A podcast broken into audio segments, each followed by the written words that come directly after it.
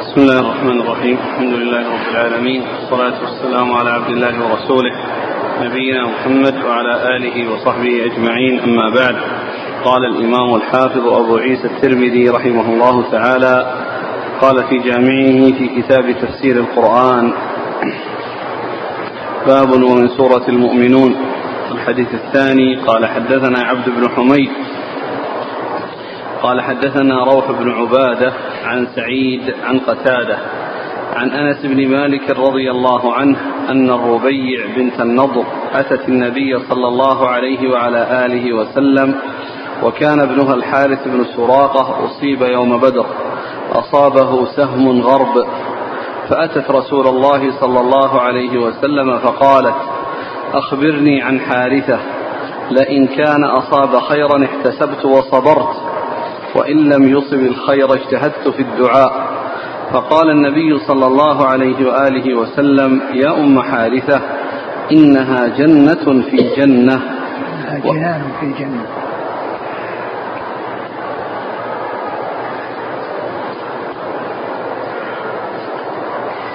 إنها جنان في جنة وإن ابنك أصاب الفردوس الأعلى.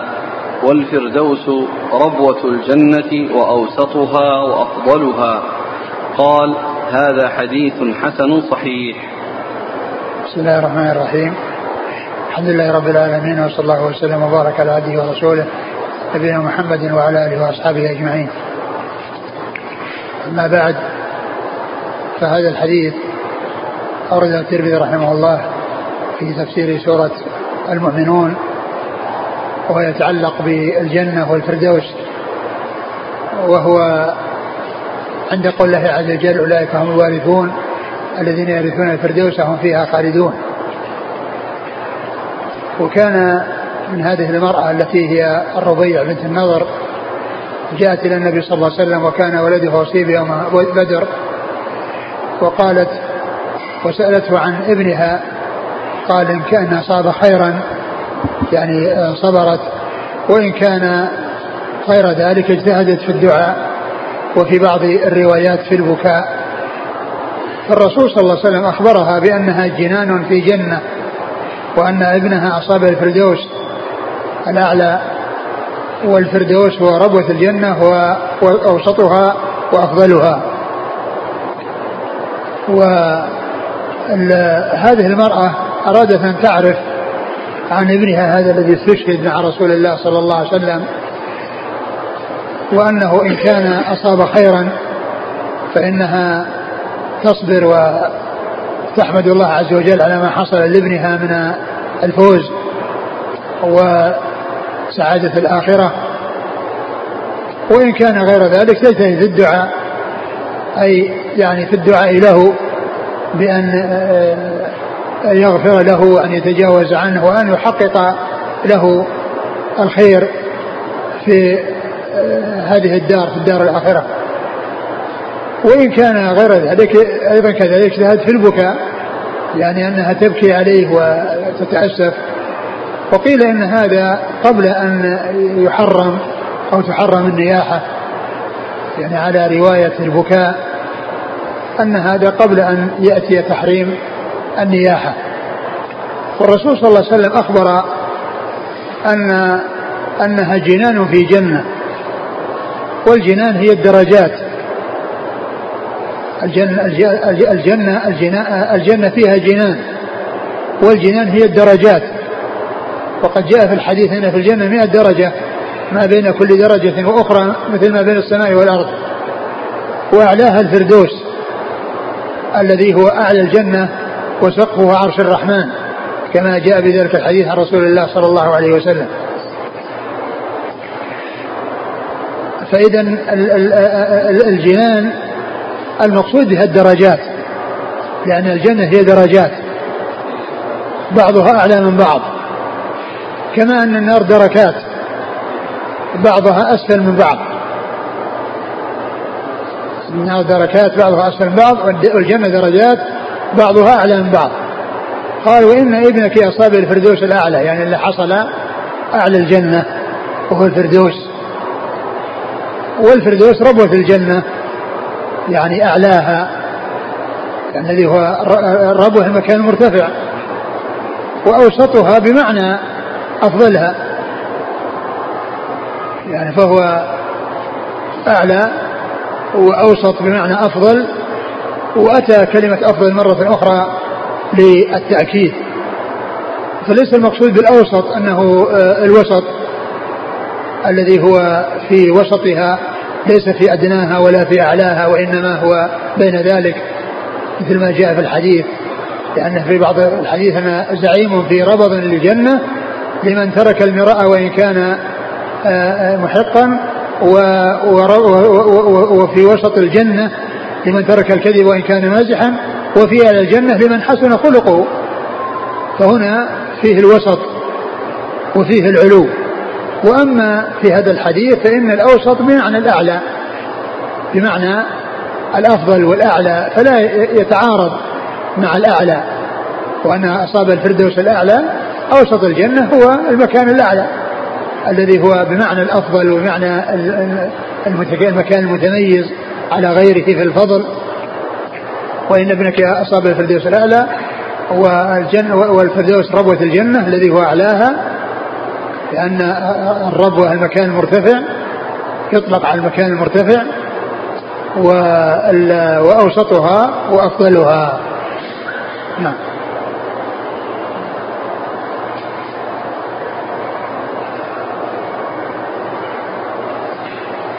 يقول أن الربيع بنت النضر أتت النبي صلى الله عليه وسلم وكان ابنها الحارث بن سراقة أصيب يوم بدر أصابه سهم غرب. نعم أصابه سهم غرب.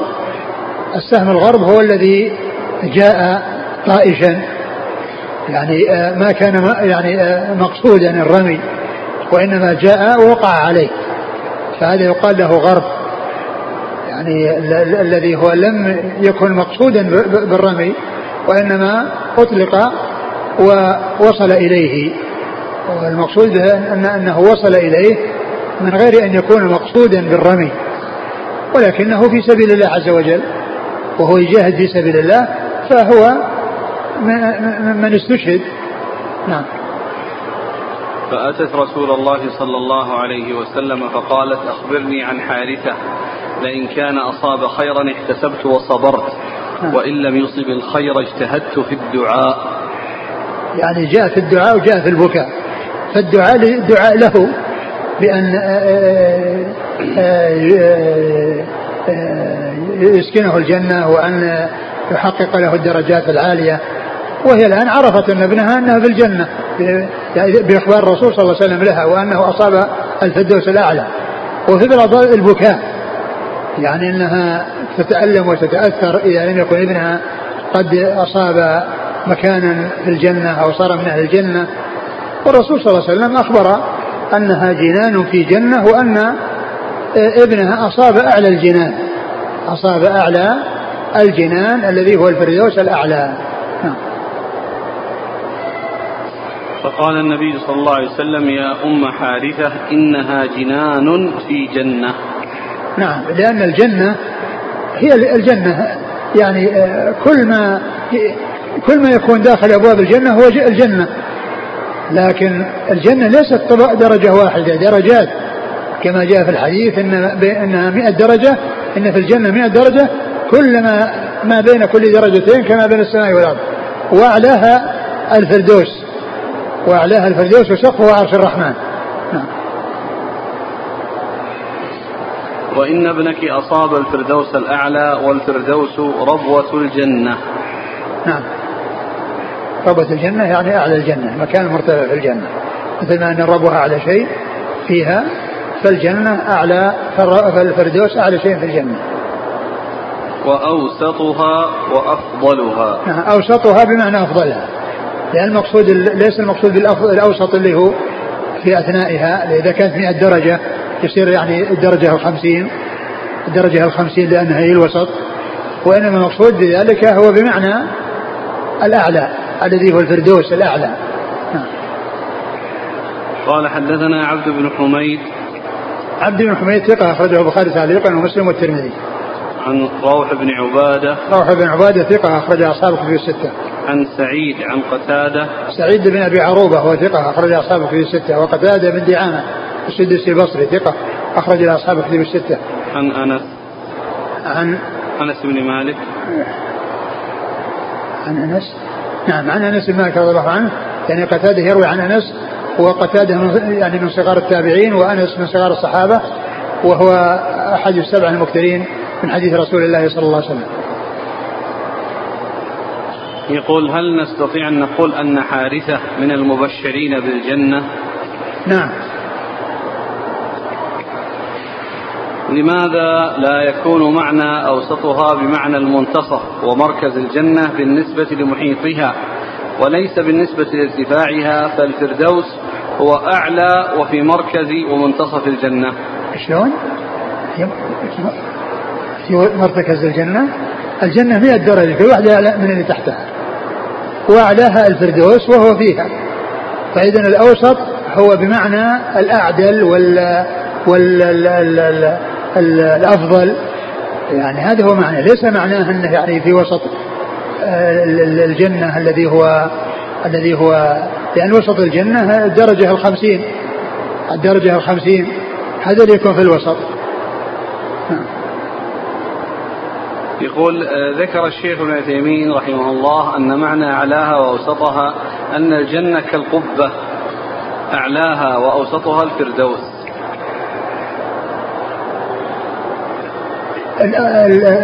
نعم سقفها عرش الرحمن. سقفها عرش الرحمن. وأعلاها الفردوس اللي هو أعلى درجة فيها. الذي هو أعلى درجة فيها. فإذا آه، كل آه، يعني كل درجة فيها آه، من جعله الله فيها. ولهذا من في الدرجات العالية يلحق الله بهم أبنائهم ممن هم دونهم حتى يرتفعوا إلى الأماكن التي أكثر مما يستحقون إكراما للآباء وكون تحصل لهم كمال السعادة بوجود أبنائهم معهم. فإذا هي درجات.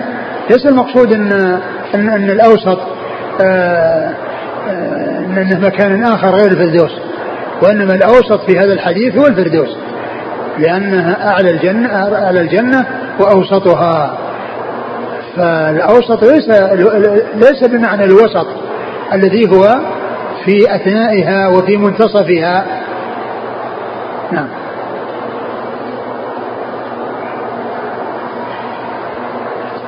هل كان النبي صلى الله عليه وسلم يعرف منزلة كل شهيد كما في هذا الحديث؟ آه كما هو معلوم الرسول صلى الله عليه وسلم لا يتكلم إلا بوحي. لا يتكلم إلا بوحي ولا ندري. هل أطلعه الله عز وجل على منزلة يعني الشهداء الذين كانوا معه؟ و أقول لا ندري لكن الذي جاء في نص نعرف أنه آه، من أهل الجنة وأنه في في المنزلة المعينة أو في الدرجة المعينة التي ذكرها رسول الله صلى الله عليه وسلم وهي أعلى الجنة بالنسبة لهذا آه، الصحابي. نعم.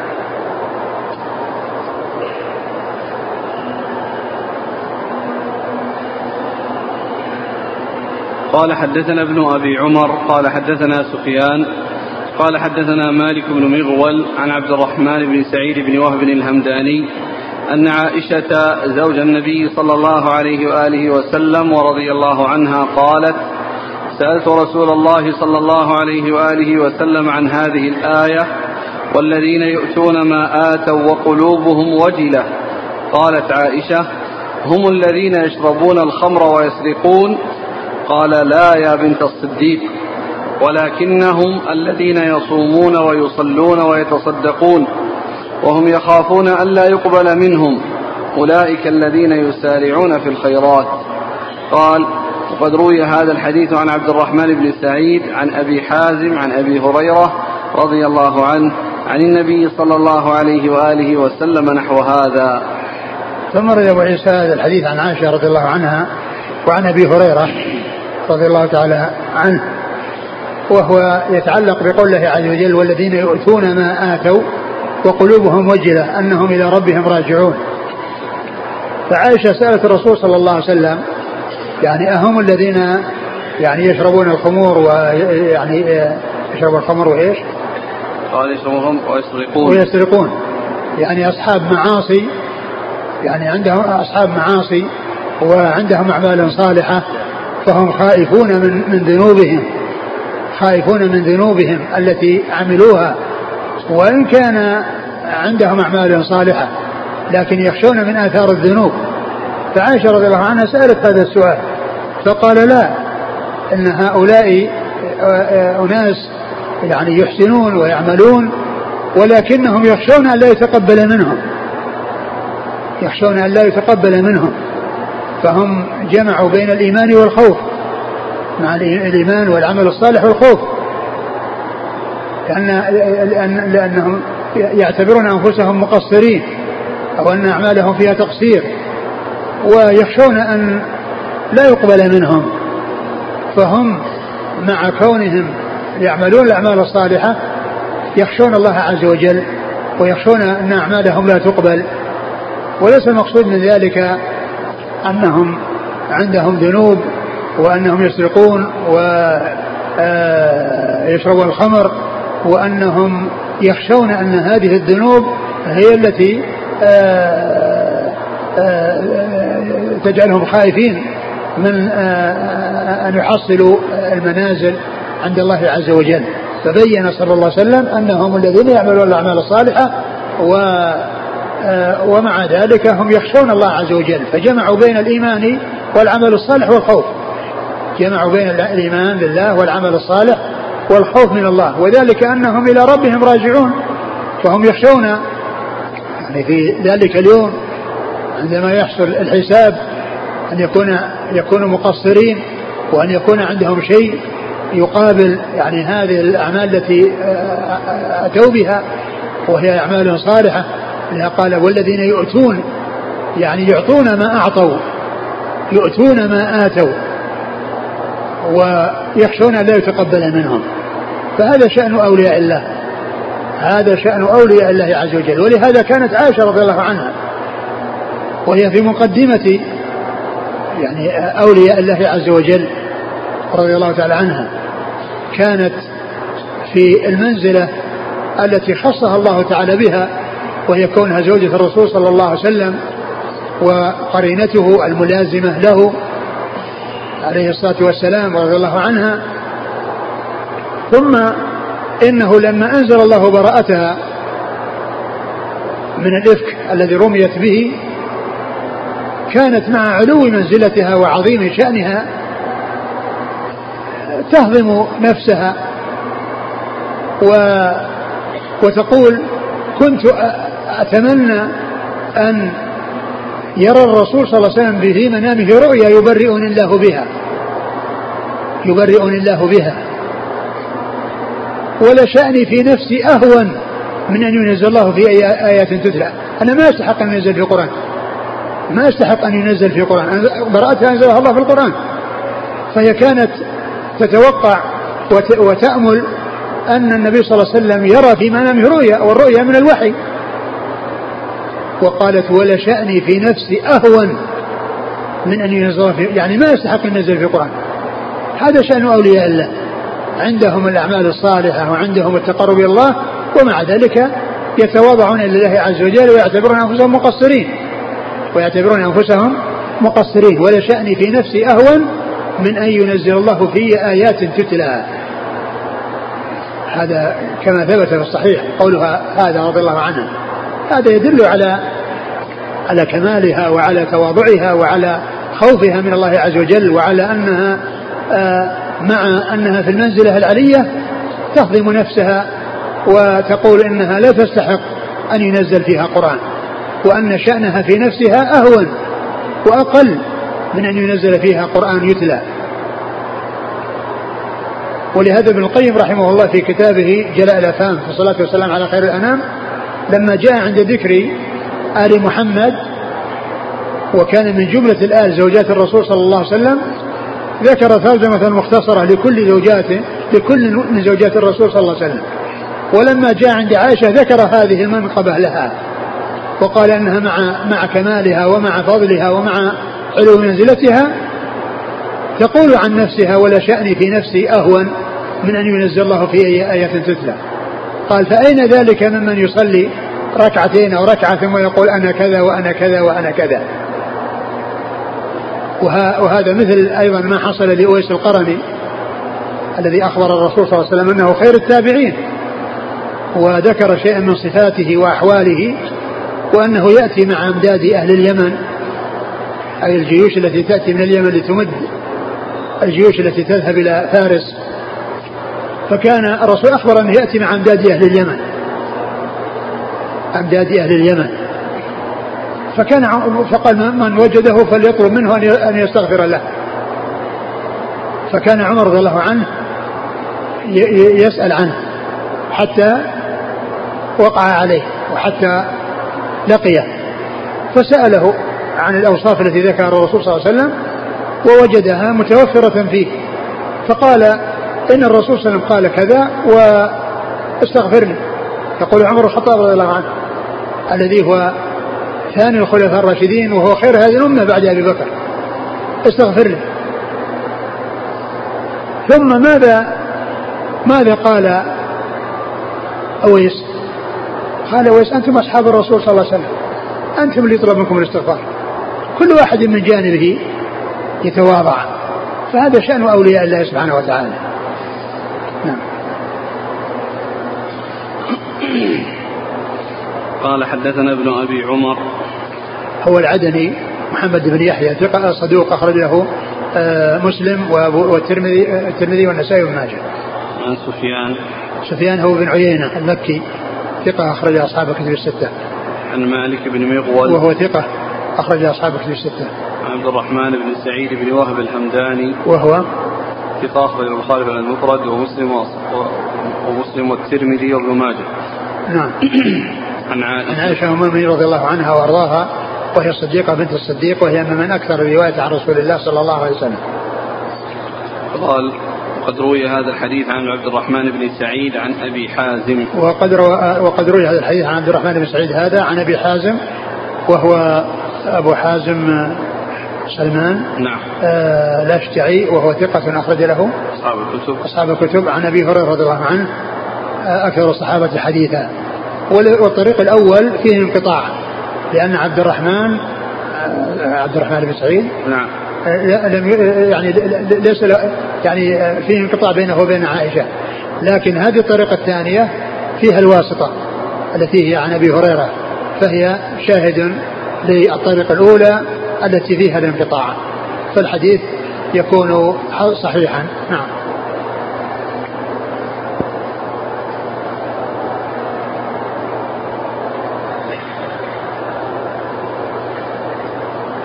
لكن بالنسبة للترمذي يعني رواه معلق.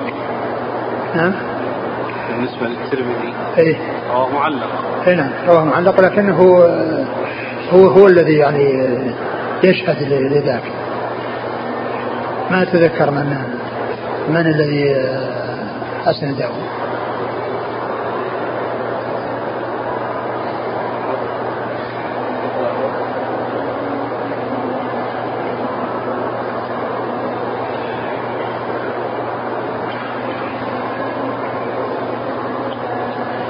يقول السائل مناداة النبي صلى الله عليه وسلم بقوله لا يا بنت الصديق.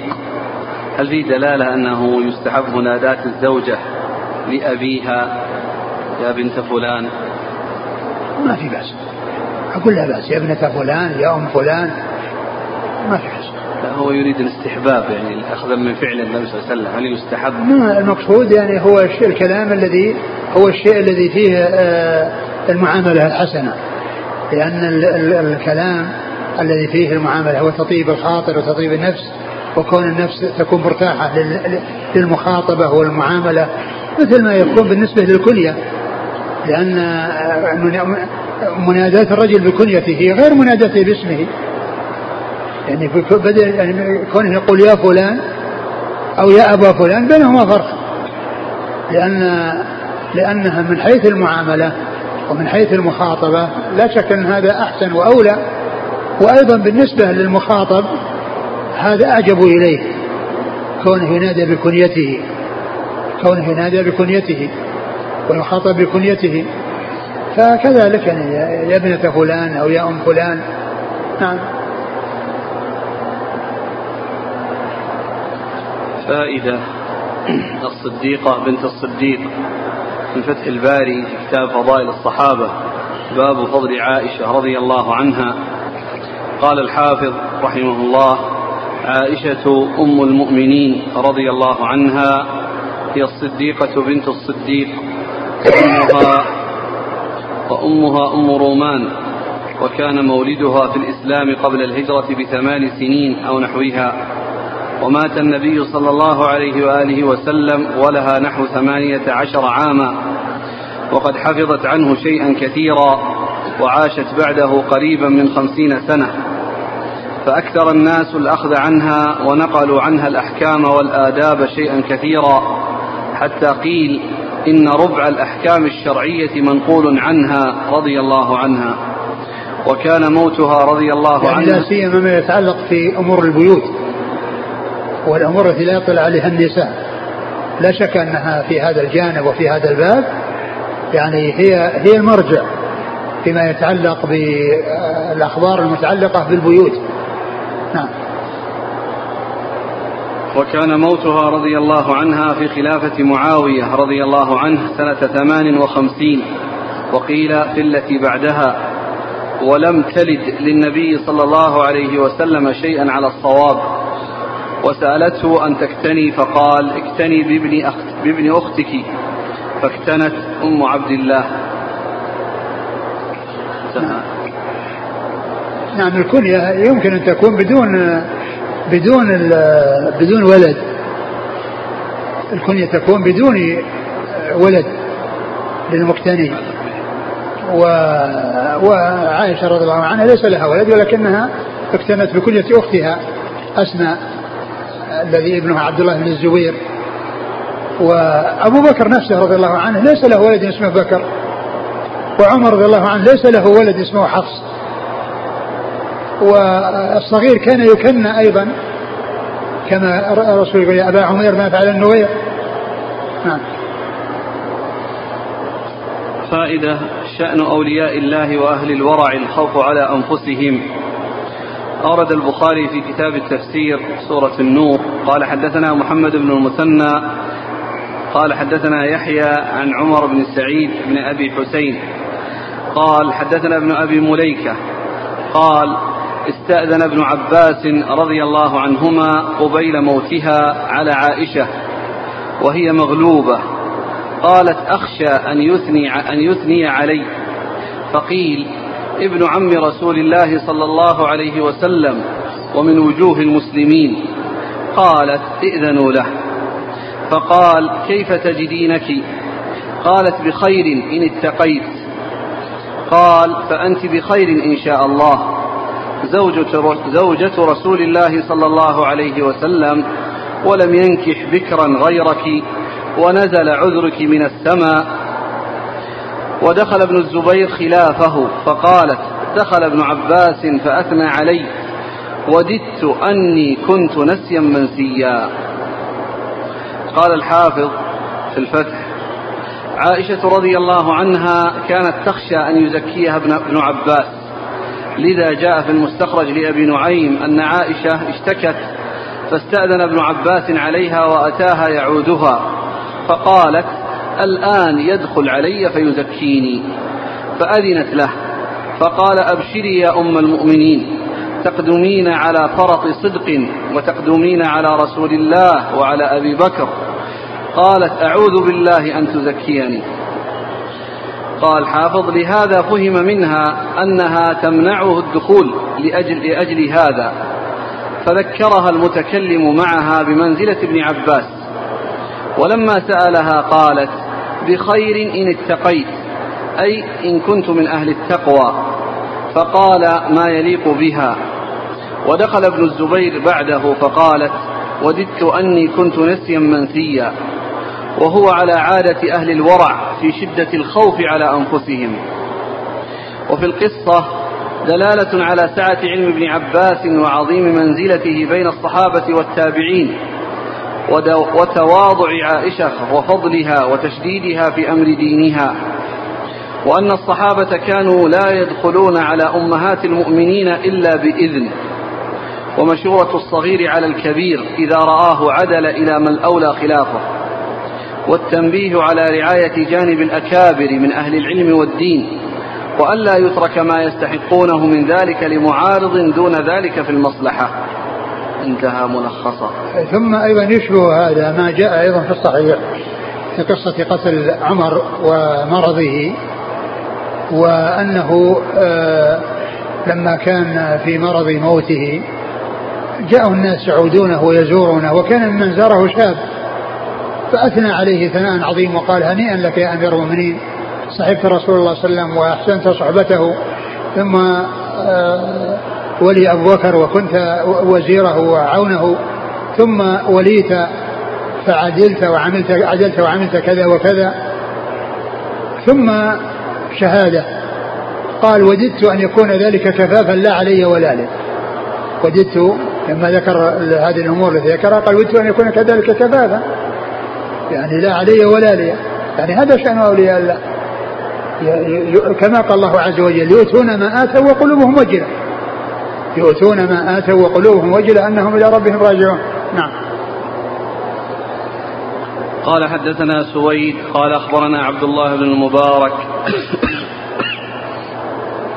عن سعيد بن يزيد أبي شجاع عن أبي السمح عن أبي الهيثم عن أبي سعيد الخدري رضي الله عنه عن النبي صلى الله عليه وآله وسلم أنه قال وهم فيها كالحون قال تشويه النار فتقلص شفته العالية حتى تبلغ وسط رأسه وتسترخي شفته السفلى حتى تضرب سرته.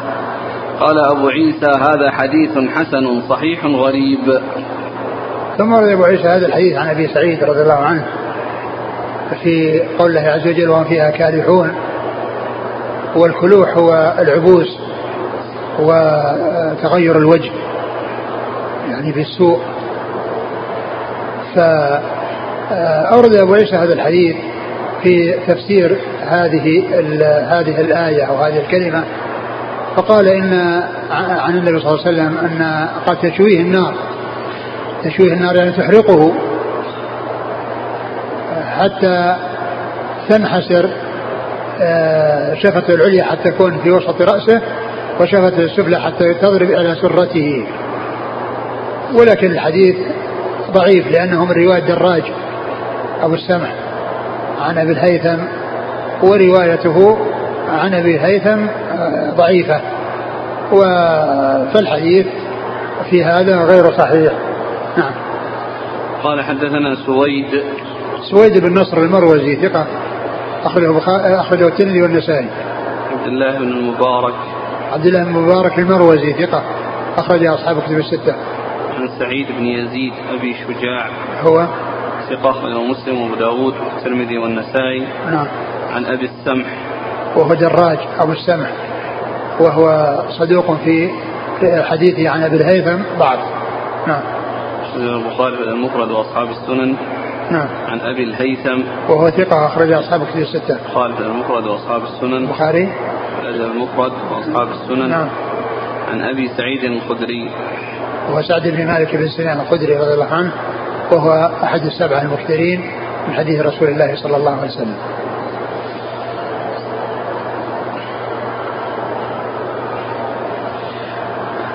قال رحمه الله تعالى باب ومن سورة النور. قال حدثنا عبد بن حميد قال حدثنا روح بن عبادة عن عبيد الله بن الأخنس قال أخبرني عمرو بن شعيب عن أبيه عن جده رضي الله عنه أنه قال كان رجل يقال له مرثد بن أبي مرثد رضي الله عنه وكان رجلا يحمل الأسرى من مكة حتى يأتي بهم المدينة. قال وكانت امرأة بغي بمكة يقال لها عناق. وكانت صديقة له وإنه كان وعد رجلا من أسار من أسارى مكة يحمله. قال فجئت حتى انتهيت إلى ظل حائط من حوائط مكة في ليلة مقمرة. قال فجاءت عناق فأبصرت سواد ظلي بجنب الحائط فلما انتهت إلي عرفته فقالت مرثد؟ فقلت مرثد. فقالت مرحبا وأهلا هلم فبت عندنا الليلة. قال قلت يا عناق حرم الله الزنا. فقالت يا أهل الخيام هذا الرجل يحمل أسراكم. قال فتبعني ثمانية وسلكت الخندمة فانتهيت إلى كهف أو غار. فدخلت فجاءوا حتى قاموا على رأسي فبالوا. فطل بولهم على؟ فدخلت فجاءوا حتى قاموا على رأسي فبالوا. فطل بولهم فظل. فظل بولهم على رأسي وأعماهم الله عني. قال ثم رجعوا ورجعت إلى صاحبي فحملته وكان رجلا ثقيلا. حتى انتهيت إلى الإذخر ففككت, ففككت عنه كبلة كبلة ولا أكبلة؟ عندنا بدون أمس. إيه نعم. موجود في الطبعة دي بدون أمس. ففككت فيه النسخة الأخرى؟ الثاني يقول أكبلة أكبلة نعم. جمع قلة ففككت عنه أكبلة نعم. فجعلت أحمله ويعينني. ويعييني ويع ويعييني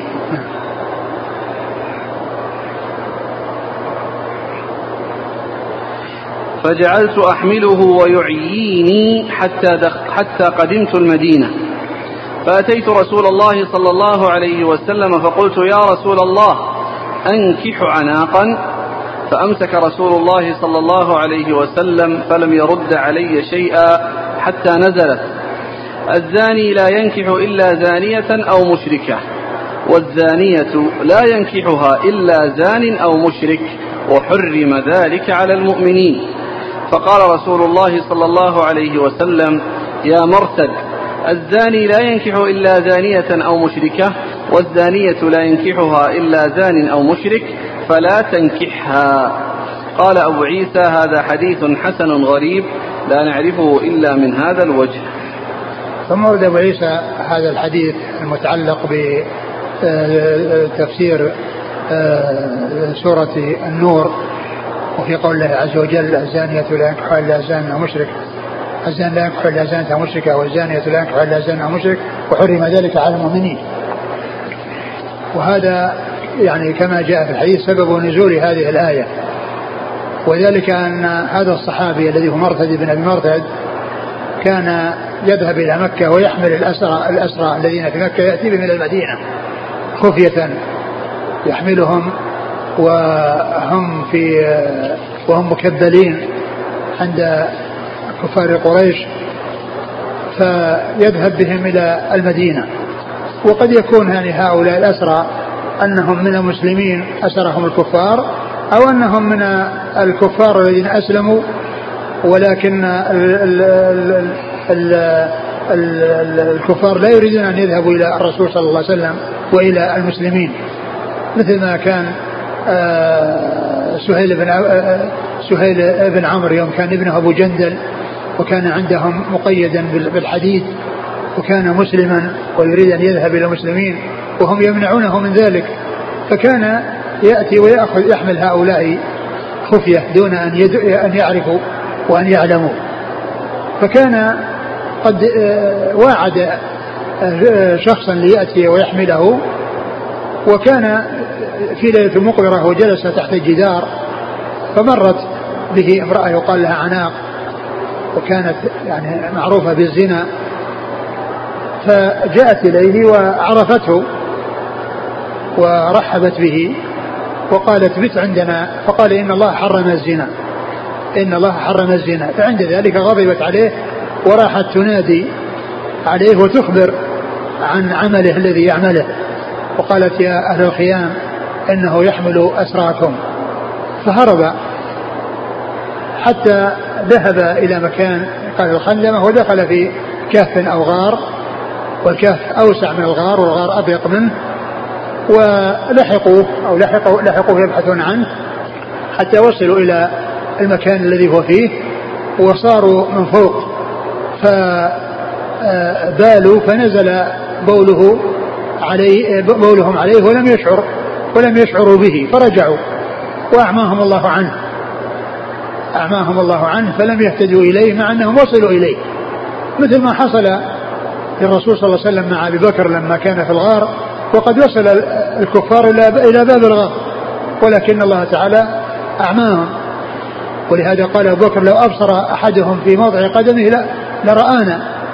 فقال عليه الصلاة والسلام ما ظنك بإثنين الله ثالثهما؟ فهذا أعماهم الله عز وجل. هؤلاء الذين لحقوه يبحثون عنه لم يهتدوا إليه وأعماهم الله فلم يصلوا إليه فذهبوا. ثم إنه رجع حتى جاء إلى الشخص الذي تواعد معه وحمله وكان ثقيلا حتى كان في مكان يقال له الإذخر يعني في طريق المدينة يعني بعد ما خرج من مكة. ففك أكبله الحديد الذي كان مقيدا به ومكبل به فصار يحمله وكان ثقيلا قال ويعييني من الإعياء يعني من ثقله حتى جاء به إلى المدينة. ثم إنه سأل النبي صلى الله عليه وسلم هل يتزوج عناقا؟ فالرسول صلى الله عليه وسلم ما رد عليه حتى نزل عليه القرآن وقال له ما جاء في القرآن الزاني لا ينكح إلا الزاني, الزاني لا ينكح إلا زانية مشركة والزانية لا ينكح إلا زانية مشرك وحرم ذلك على المؤمنين. فالزاني هو الذي يرغب في الزانية. وأما العفيف لا يرغب في, في, في الزانية. والعفيفة لا ترغب في الزاني. والعفيفة لا ترغب في الزاني. وإنما الذي يرغب في الزانية إما الزاني الذي هو مؤمن مسلم ولكنه آه، يعرف أن الزنا حرام ويقدم عليه يعني عاصيا أو مشرك لا يبالي ولا يقر يعني بالحرام لأنه حرام ولا عنده أن هذا أن هذا شيء سائغ وأنه لا بأس به. وأما المسلم يرى أنه حرام ولكنه إذا فعله يفعله آه لكونه آه نفسه مالت إلى ما تشتهيه مما هو محرم. فالذي يرغب في الزانية هو الذي يكون مشرك لا يتقيد بدين ولا يراقب الله عز وجل ولا يؤمن بالله أو يكون مؤمنا أو يكون مسلما عاصيا يعني متصف بالزنا فهذا هو الذي يرغب فيها وكذلك العكس. ثم قال وحرم ذلك على المؤمنين يعني النكاح. وليس المقصود به الزنا فالزنا هو حرام. يعني هو حرام في هذه الشريعة وإنما المقصود حرم أي النكاح. وهو جاء يسأل عن النكاح. هو جاء يسأل هل ينكحها أو يتزوجها فنزلت الآية وقال أنه لا ينكحها وهذا فيه أن العفيف لا يتزوج الزانية. وكذلك الزانية لا تتزوج العفيفة لا تتزوج الزاني. ولكن الزاني يمكن يتزوج الزانية. الزاني يتزوج الزانية والذي معروف بالزنا وهي معروف بالزنا يمكن يتزوج حتى يستغنوا بالحلال عن الحرام. يستغنوا بالحلال عن الحرام. أما العفيف فلا يتزوج الزانية والعفيفة لا تتزوج الزاني. وقد جاء في حديث أن رجلا جاء إلى النبي صلى الله عليه وسلم وقال إن امرأتي لا ترد يد لامس أن امرأتي لا ترد يد لامس فقال طلقها. فقال أخشى أن تتبعها نفسي. قال أمسكها. وقد قيل في معنى هذا الحديث أن أنها لا ترد يد لامس أنها يعني معناها أنها تتعاطى الزنا. وقيل أنها لامس يعني ملتمس من العطاء. وأن من يريد شيئا فإنها تعطيه من من مالها أو من مال زوجها. وكل من هذين المعنيين غير مستقيم. والمستقيم هو ما ذكره بعض أهل العلم وهو أنها كانت عندها سهلة يعني وعندها عدم ال ال آه، عندها آه، مخاطبة الرجال والكلام مع الرجال والتكلم مع الرجال يعني برزة يعني ما هي محتشمة. بحيث إنها تبتعد عن الرجال وإنما من شأنها لكنها ما ما تزني. وهذا هو الذي اللائق بالمقام كون الرسول ارشده إلى أن يبقيها أما كونها زانية ثم الرسول يتركها معه ويقول هذا هذا فيه تلويث للفراش قد تلحق به أولادا ليس منه. يعني إذا كانت أنها زانية فهذا لا المناسب هو هذا المعنى الذي ذكره بعض العلم ومنهم الصنعاني في كتابه سبل السلام فإنه قال أن هذا هو الذي اللائق أو المعنى الذي يليق. يعني وليس المقصود أنها أنها زانية أو أنها تزني ولا أنها ملتمسة أنها لا ترد يلمس من, من يطلب العطاء. وإنما المقصود هو أنها عندها تبدل ويعني وعدم احتشام مع البعد عن الزنا. يعني مثل ما يكون المرأة الرجلة التي تخاطب الرجال وتتكلم مع الرجال وتضحك مع الرجال مع بعدها عن عن الزنا لكن هذا مما مما يجر إلى الفاحشة ومن ومن ومن الوسائل أو من الذرائع التي تؤدي إلى الأمر دامه وليس في الابتداء. يعني أن النص جاء في أنه لا يحصل النكاح وأما هذا إنما النكاح موجود وهذا غير مستقيم في الحقيقة لأن الرسول صلى الله عليه وسلم كونه يكون آه، امرأة زانية وتزني وتتعاطى الزنا ثم يقره هذا هذا هذا بعيد. لأن في مثل في في في, في الإبقاء على الزانية آه، تلويث الفراش وأن يلتحق به من ليس من أولاده. نعم.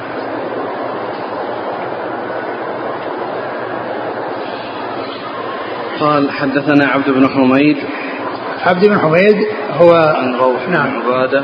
نعم. عبد بن حميد عن روح بن عبادة عن عبيد الله بن الأخنس. عبيد الله بن الأخنس هو؟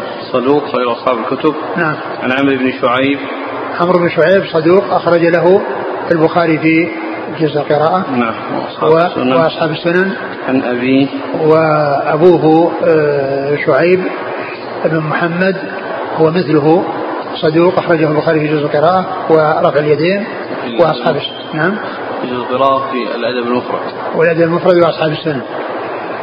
وعن جده وهو عمرو عبد الله بن عمرو بن العاص الذي هو جد شعيب وهو أيضا جد آه، عمرو جد أبيه جده لكن آه، شعيب يروي عن جده وليس عن أبيه. أبوه تابعي وجده عبد الله بن عمر صحابي فهو رواية عن صحابي يروي عن جده فيكون متصلا. والإسناد إذا جاء عن عمرو بن شعيب عن أبيه عن جده وهو من قبيل الحسن لأن عمرا صدوق وشعيبا صدوق. نعم.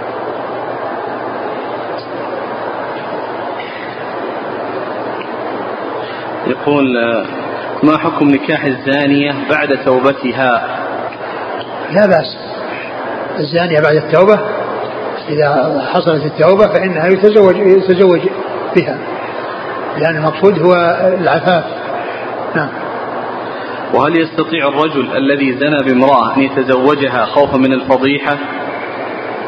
لا يتزوجها آه، إلا إلا بعدما آه، تستبرأ يعني حتى لا يكون فيها حمل لأن لأنه إذا وجد حمل في الزنا فهو ليس ابنا شرعيا لكنها إذا إذا كانت وضعت أو أو كانت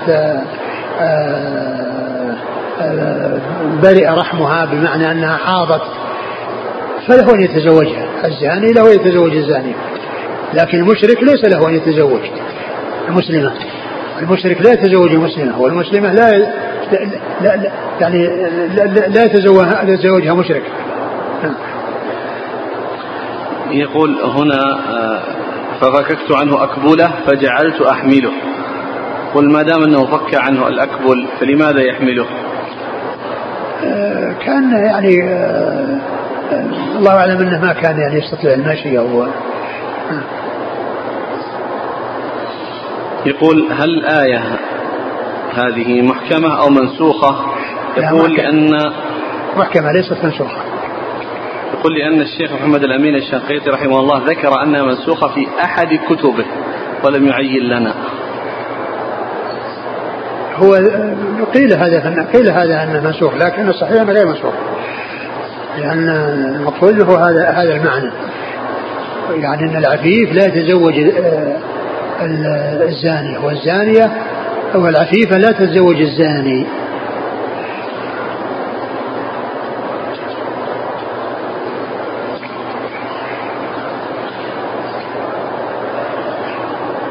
قال رحمه الله حدثنا هناد قال حدثنا عبدة بن سليمان عن عبد الملك بن أبي سليمان عن سعيد بن جبير. قال سئلت عن المتلاعنين في إمارة مصعب بن الزبير أيفرق بينهما؟ فما دريت ما أقول. فقمت مكاني إلى منزل عبد الله بن عمر رضي الله عنهما فاستأذنت عليه فقيل لي إنه قائل. فسمع كلامي فقال لي ابن جبير ادخل ما جاء بك إلا حاجة. قال فدخلت فإذا هو مفترش بردعة رحل له. فقلت يا أبا عبد الرحمن المتلاعنان أيفرق بينهما؟ فقال سبحان الله نعم. إن أول من سأل عن ذلك فلان بن فلان. أتى النبي صلى الله عليه وسلم فقال يا رسول الله أرأيت لو أن أحدنا رأى امرأته على فاحشة كيف يصنع؟ إن تكلم تكلم بأمر عظيم وإن سكت سكت على أمر عظيم.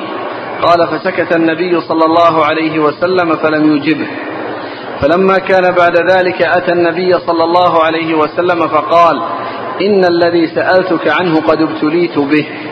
فأنزل الله هذه الآيات في سورة النور. والذين يرمون أزواجهم ولم يكن لهم شهداء إلا أنفسهم حتى ختم الآيات. قال فدعا الرجل فتلاهن عليه ووعظه وذكره وأخبره أن عذاب الدنيا أهون من عذاب الآخرة. فقال لا والذي بعثك بالحق ما كذبت عليها. ثم ثنى بالمرأة ووعظها وذكرها وأخبرها أن عذاب الدنيا أهون من عذاب الآخرة. فقالت لا والذي بعثك بالحق ما صدق. فبدأ بالرجل فشهد أربع شهادات بالله إنه لمن الصادقين والخامسة أن لعنة الله عليه إن كان من الكاذبين. ثم ثنى بالمرأة فشهدت أربع شهادات بالله إنه لمن الكاذبين والخامسة أن غضب الله عليها إن كان من الصادقين ثم فرق بينهما. قال وفي الباب عن سهل بن سعد بن سعيد. سهل بن سعد. سهل بن سعد رضي الله عنهما قال وهذا حديث حسن صحيح. ثم ورد ابو عيسى هذا الحديث عن ابن عمر في التلاعن وأن سعيد بن جبير رضي الله عنه سئل عن المتلاعنين هل يفرق بينهما؟ قال فلم أدري ما أقول يعني ما كان عندي جواب.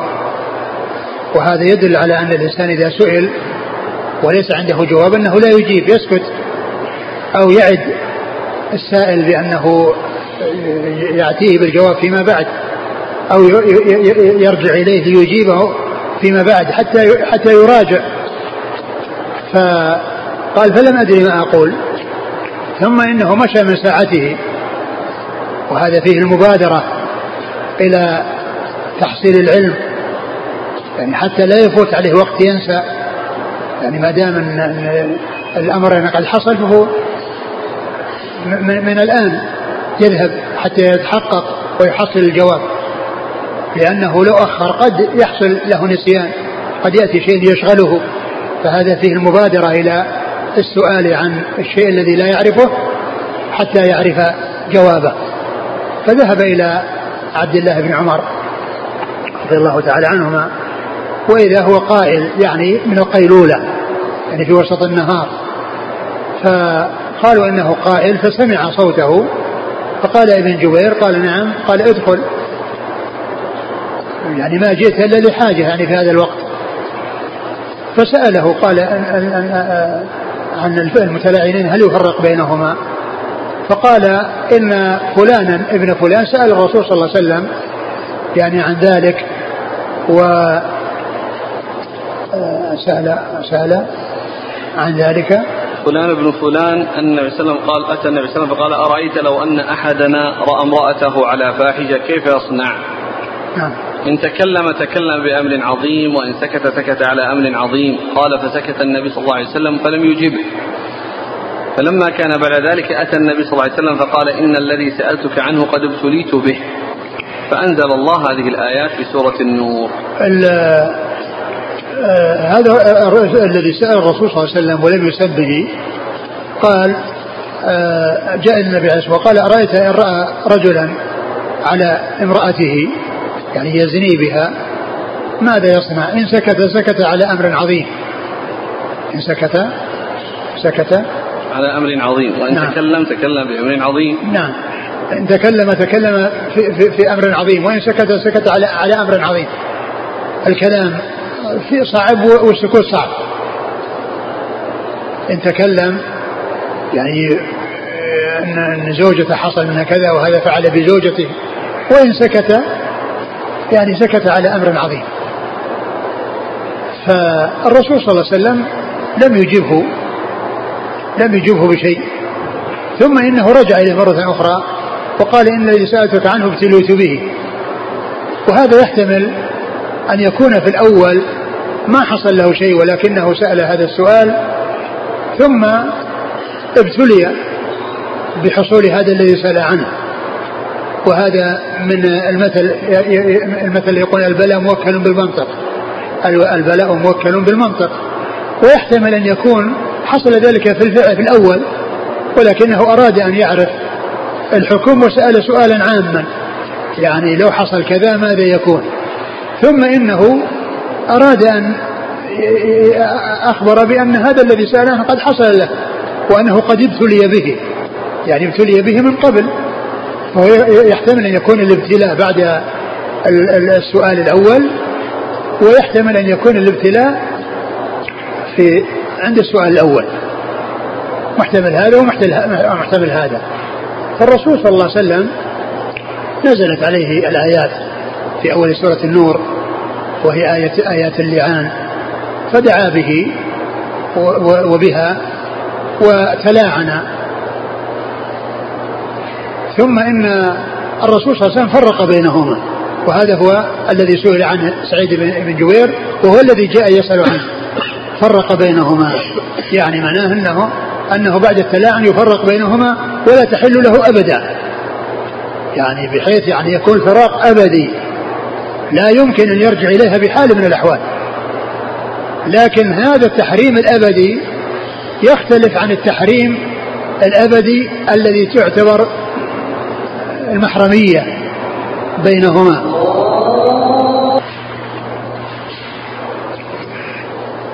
فالتفريق يكون بين المتلاعنين تفريقا أبديا بحيث لا يكون بإمكانه أن يتزوجها بحال من الأحوال.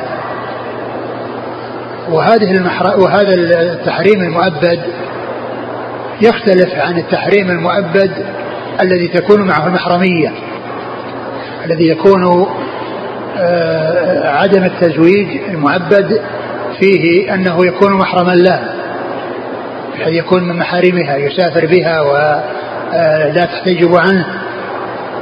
ولهذا يقول الفقهاء في تعريف المحرم هو زوجها ومن تحرم عليه على التأبيد بنسب أو سبب مباح. هو زوجها ومن تحرم عليه على التأبيد. بنسب أو سبب مباح. زوجها أو تحرم على التأبيد على التأبيد بنسب كأن يكون أخوها أو عمها.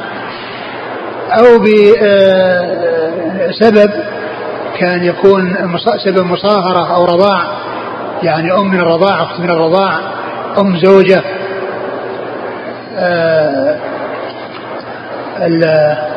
بنسب أو سبب. ثم جاءت كلمة مباح حتى يخرج اللعان. حتى يخرج اللعان لأنه تحريم على التأبيد ولكنه لا يكون معه محرمية لأنه يعني آه، التفريق بينهما لحصول الزنا والاتهام بالزنا وكون حصل التلاعن ثم فرق بينهما. فكلمة مباح هذه ليخرج اللعان فلا تكون معه المحرمية وإن وإن حرمت عليه على التأبيد. وكلمة على التأبيد يخرج فيها الحرمة المؤقتة مثل أخت الزوجة وعمة الزوجة وخالة الزوجة فإنها لا يجمع بين لا يجمع بينهما في وقت واحد. ولكن إذا ذهبت هذه آه، آه، إذا ماتت هذه يتزوج أختها أو طلقها وخرجت من العدة يتزوج أختها فإذا المحرمية تكون على التأبيد والذي هو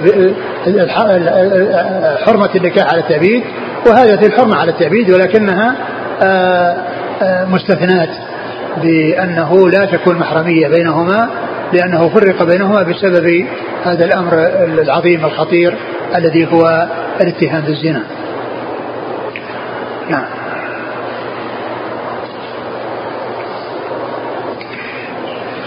قال حدثنا هناد هناد بن السري ثقة أخرجه البخاري في خلق أفعال عباده ومسلم وأصحاب السنة. عن عبده بن سليمان ثقة أخرج أصحابه في الستة. عن عبد الملك بن أبي سليمان وهو صدوق له أوهام خرج البخاري تعليقا ومسلم وأصحاب السنن. نعم. عن سعيد بن جبير وهو ثقة أخرج أصحابه في الستة. عن عبد الله عن عبد الله بن عمر رضي الله عنهما أحد العبادلة وأحد المكثرين من حديث رسول الله صلى الله عليه وسلم. يقول التفريق بينهما هل يعتبر طلاقا؟ أي تعتد المرأة بعده عدة مطلقة؟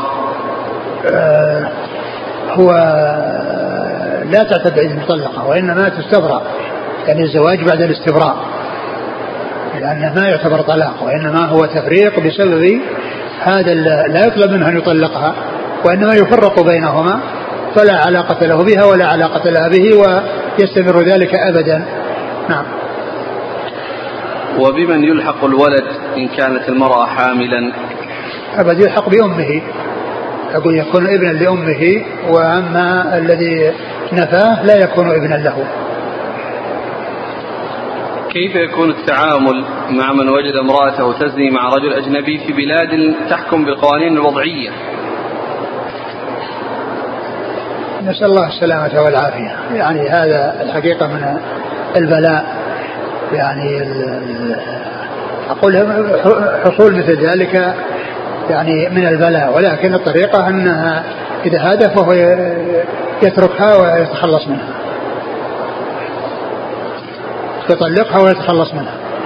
إذا كانت مطاوعة وأما إذا كانت مكرهة وأن هذا معتدي فهذا يعني لا ذنب لها. يقول فائدة قال الشيخ ابن عثيمين رحمه الله في هذا الحديث دليل على أنه لا ينبغي التفاؤل بالشر لأنه قد يقع. نعم هذا إذا كان المقصود أن أنه يعني ما حصل يعني سأل عن شيء وما قد حصل.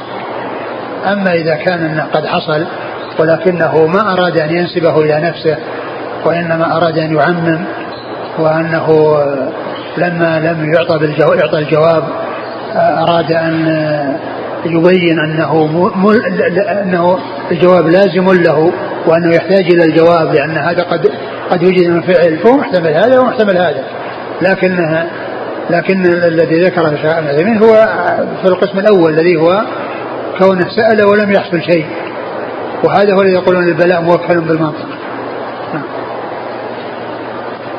الحديث الثاني نعم. قال حدثنا محمد بن بشار قال حدثنا ابن أبي عدي قال حدثنا هشام بن حسان قال حدثني عكرمة عن ابن عباس رضي الله عنهما أن هلال بن أمية رضي الله عنه قذف امرأته عند النبي صلى الله عليه وسلم بشريك بن سحماء فقال رسول الله صلى الله عليه وسلم البينة وإلا حد في ظهرك. فقال فقال هلال يا رسول الله إذا رأى أحدنا رجلا على امرأته أيلتمس البينة؟ فجعل رسول الله صلى الله عليه وسلم يقول البينة وإلا فحد في ظهرك. قال فقال هلال والذي بعثك بالحق إني لصادق ولينزلن في أمري ما يبرئ ظهري من الحد. فنزل والذين يرمون أزواجهم ولم يكن لهم شهداء إلا أنفسهم فقرأ حتى بلغ والخامسة أن غضب الله عليها إن كان من الصادقين. قال فانصرف النبي صلى الله عليه وسلم فأرسل إليهما فجاء فقام هلال بن أمية فشهد. والنبي صلى الله عليه وسلم يقول إن الله يعلم أن أحدكما كاذب فهل منكما تائب؟ ثم قامت فشهدت. فلما كانت عند الخامسة أن غضب الله عليها إن كان من الصادقين قالوا لها إنها موجبة. فقال ابن عباس فتلكأت ونكثت حتى ظننا أن, أن سترجع فقالت لا أفضح قومي سائر اليوم. فقال النبي صلى الله عليه وسلم أبصروها فإن جاءت به أكحل العينين سابغ الأليتين خدلج الساقين فهو لشريك بن السحماء فجاءت به كذلك. فقال النبي صلى الله عليه وسلم لولا ما مضى من كتاب الله عز وجل لكان لنا ولها شأن. قال أبو عيسى هذا حديث حسن غريب من هذا الوجه من حديث هشام بن حسان. وهكذا روى عباد بن منصور هذا الحديث عن عكرمة عن ابن عباس عن النبي صلى الله عليه وسلم ورواه أيوب عن عك... ورواه أيوب عن عكرمة مرسلا ولم يذكر فيه عن ابن عباس. ثم ورد حديث ابن عباس وهو مثل حديث ابن عمر فيما يتعلق باللعان وأن هذا فيه تسمية الشخص الذي آه، اتهم زوجته وفيه تسمية الشخص الذي اتهمت به وأن الرسول صلى الله عليه وسلم قال البينة أو حد في ظهرك يعني حد القذف.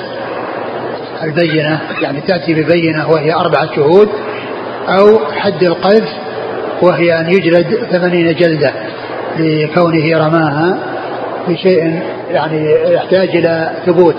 والثبوت هو إما باعترافها وإما بحصول الشهود الأربعة الذين يشهدون بأنه حصل من الزنا. فسأل الرسول صلى الله عليه وسلم فقال إن, إن الله سيبرئني يبرئ ظهري أنه لا يعني أنني صادق فيما قلت. فأنزل الله عز وجل الآيات ثم إنه دعاهما وتلاعنا ولما جاء إليها وكل منهما وعظه يعني بأن بأن أحدهما أحدهما كاذب وأن الإنسان إذا اعترف عذاب الدنيا أهون من عذاب الآخرة. فتلكأت عند بعد الرابعة حتى ظنوا أنها ستعترف ثم إنها أتت بالخامسة وحصلت المفارقة بينهما وجاء ذكر الغضب في حق النساء واللعن في حق الرجال. قيل لأن النساء يستسهلن اللعن وأن من لأن من عادتهن أنهن يكثرن أو يحصل منهن التلفظ باللعن فيكون سهلا عليها لكن أتي في حقها شيئا يكون فيه غلظة عليها وهي لم تعدده وتألفه كما ألفت اللعن وهو أن غضب الله عليها إن كان من كان من الصادقين. والحديث الكلام فيه كالكلام الذي قبله وكون الآية نزلت آه، في هذا وفي هذا قيل يحتمل أن يكون نزلت في أحدهما وكان الأول سأل ثم صادف أن, أن هذا جاء بعد ذلك فنزلت الآية في حق الجميع وأن أن حكمها يشمل الجميع ويكون الأول آه، سبب نزولها السؤال الأول ثم آه، اتفق أن جاء الثاني آه، مشكلته مثل مشكلة الأول فصار الحكم يشمل الجميع الأول والثاني. نعم. قال النبي صلى الله عليه وسلم أبصروها فإن جاءت به أكحل العينين. نعم قال الرسول أبصروها أي المولود. فإن جاءت به أكحل العينين. يعني في عينيه كحل وهو السواد الذي يكون في ال في ال في العين من غير اكتحال. الكحل الذي يكون بغير اكتحال. ويقول الشاعر ليس التكحل في العينين كالكحل. يعني الشيء الخلقي ليس مثل المكتسب. أو الشيء الذي يعالج ويحصل فأكحل العينين يعني فيه كحل يعني فيها فيها سواد يعني شعر العينين فيه سواد. نعم. سابغ الأليتين. سابغ الأليتين يعني كبير الأليتين. خدلج الساقين يعني آه عظيم الساقين. فهو لشريك بن السحماء إذا برميت به. فجاء على النعت الذي ذكره رسول الله صلى الله عليه وسلم فقال لولا لولا ما مضى من كتاب لولا الله. مضى من كتاب الله يعني من اللعان لكان له ولا شان يعني يقيم عليها الحد يعني يقيم عليها الحد نعم. قال حدثنا محمد بن بشار. هو بن دار ثقة أخرج أصحاب الكتب. عن عن ابن أبي عدي وهو؟ محمد بن إبراهيم ثقة أخرج أصحاب الكتب. نعم. عن هشام بن حسان. ثقة أخرج أصحاب الكتب. عن عكرمة. عكرمة هو ابن عباس ثقة أخرج أصحاب الكتب. عن ابن عباس. نعم. قال وهكذا روى عباد بن منصور هو؟ صدوق خرج البخاري تعليقا وأصحاب السنن. نعم. ورواه أيوب عن عكرمة. أيوب بن أبي تميم السختياني ثقة. أصحاب الكتب